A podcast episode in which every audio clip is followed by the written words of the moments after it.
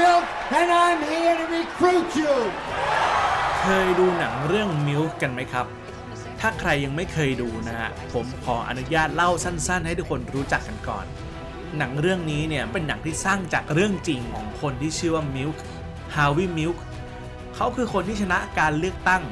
เป็นคณะกรรมการบริหารเขตเขตหนึ่งในซานฟรานซิสโกช่วงยุค 70 ครับ ความสำคัญก็คือว่ามิลค์เนี่ย เป็นผู้ชนะเลือกตั้งที่ออกสื่อ เปิดเผยว่าตัวเองเป็นเกย์คนแรก ๆ ในอเมริกาครับ ในยุคที่รสนิยมทางเพศ หรือว่าเพศสภาพ หรือว่าความหลากหลายทั้งหมดเนี่ยยังไม่ได้รับการยอมรับเท่าทุกวันนี้ครับสวัสดีครับ วันนี้เรามาวิ่งกันตอนเช้านะครับ ไปวิ่งกันก็คนยังไม่เข้าใจขนาดที่ว่าเหมารวมเรียกคนที่ไม่ได้ชอบเพศตรงข้ามทั้งหมดว่าเกย์ซะเลย Why are you gay? Who says I'm gay? You are gay. ชัยชนะของมิวเนี่ยจึงไม่ได้มีความหมายแค่กับกลุ่มคนรักเพศเดียวกันเท่านั้นครับ แต่ยังรวมทั้งคนที่ด้อยโอกาส หรือว่าไม่ได้ถูกยอมรับในสังคมยุค 70 นั่นเอง ทีนี้ครับในช่วงการหาเสียงแล้วก็การทำงานการเมืองเนี่ยมิลค์มีเพื่อนร่วมชีวิตแล้วก็เพื่อนร่วมงานมากมายเลย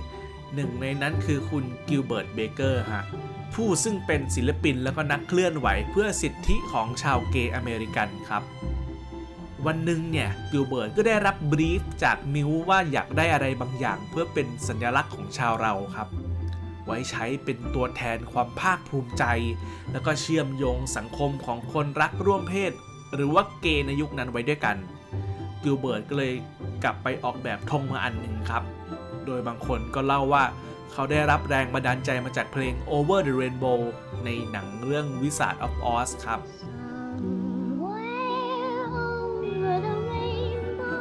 เขาออกแบบออกมาเป็นธงสีรุ้ง 8 สีครับ แต่ละสีเนี่ยก็จะมีความหมายเป็นของตัวเอง สีชมพู hot pink คือเรื่องเพศ สีแดงคือชีวิต สีส้มคือการเยียวยา สีเหลืองแห่งแสงแดด สีเขียวแห่งธรรมชาติ สีฟ้า turquoise หมายถึงศิลปะ สีครามคือความสามัคคี แล้วก็สีม่วงแห่งจิตวิญญาณ ก่อนจะลดลงมาเหลือแค่ 6 สีในภายหลังครับธงสีรุ้งอันนี้เนี่ยถูกนำมาโบกสะบัดครั้งแรกในขบวนพาเหรด Gay Freedom Day ประจำปี 1978 ครับ กิลเบิร์ตให้สัมภาษณ์อย่างภาคภูมิใจเลยว่าเขายอมแล้วก็เย็บผ้าแต่ละสีนี้เนี่ย ด้วยมือของตัวเองอย่างตั้งใจจนเป็นธงขนาดใหญ่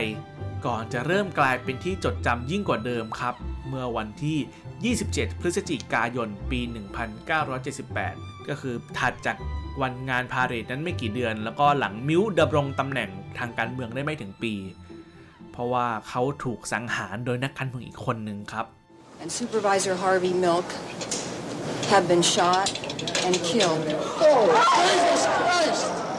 กลายเป็นความโศกเศร้าของ gay community คณะกรรมการที่จัดงาน Gay Freedom Day เนี่ยจึงลงความเห็นครับว่าธงสีรุ้งที่กิลเบิร์ตออกแบบเนี่ยจะต้องถูกนำมาใช้เป็นสัญลักษณ์ แห่งการต่อสู้ แห่งความหวัง ความภาคภูมิใจ อย่างเป็นทางการนะครับ เพื่อรับบรรยากาศทางการเมืองหลังมิวถูกสังหาร หลังจากวันนั้นครับธงสีรุ้งของกิลเบิร์ตเนี่ยก็ถูกผลิตแล้วกลายเป็นภาพแทนของผู้ที่มีความหลากหลาย ไม่ใช่แค่เกย์ แต่ยังรวมถึงเพศสภาพและเพศวิถีทั้งหลายอีกด้วย ฟังจนถึงตรงนี้แล้วเนี่ย คิดว่าหลายคนน่าจะเริ่มเห็นภาพอุปสรรคบนเส้นทางของชาว LGBTQIAN+ ขึ้นมาบ้าง แล้วก็น่าจะเริ่มเข้าใจแล้วครับ ว่าทำไมเราถึงไม่ควรฉกฉวยธงสีรุ้ง มาทำการตลาด โดยปราศจากการสนับสนุนอย่างแท้จริง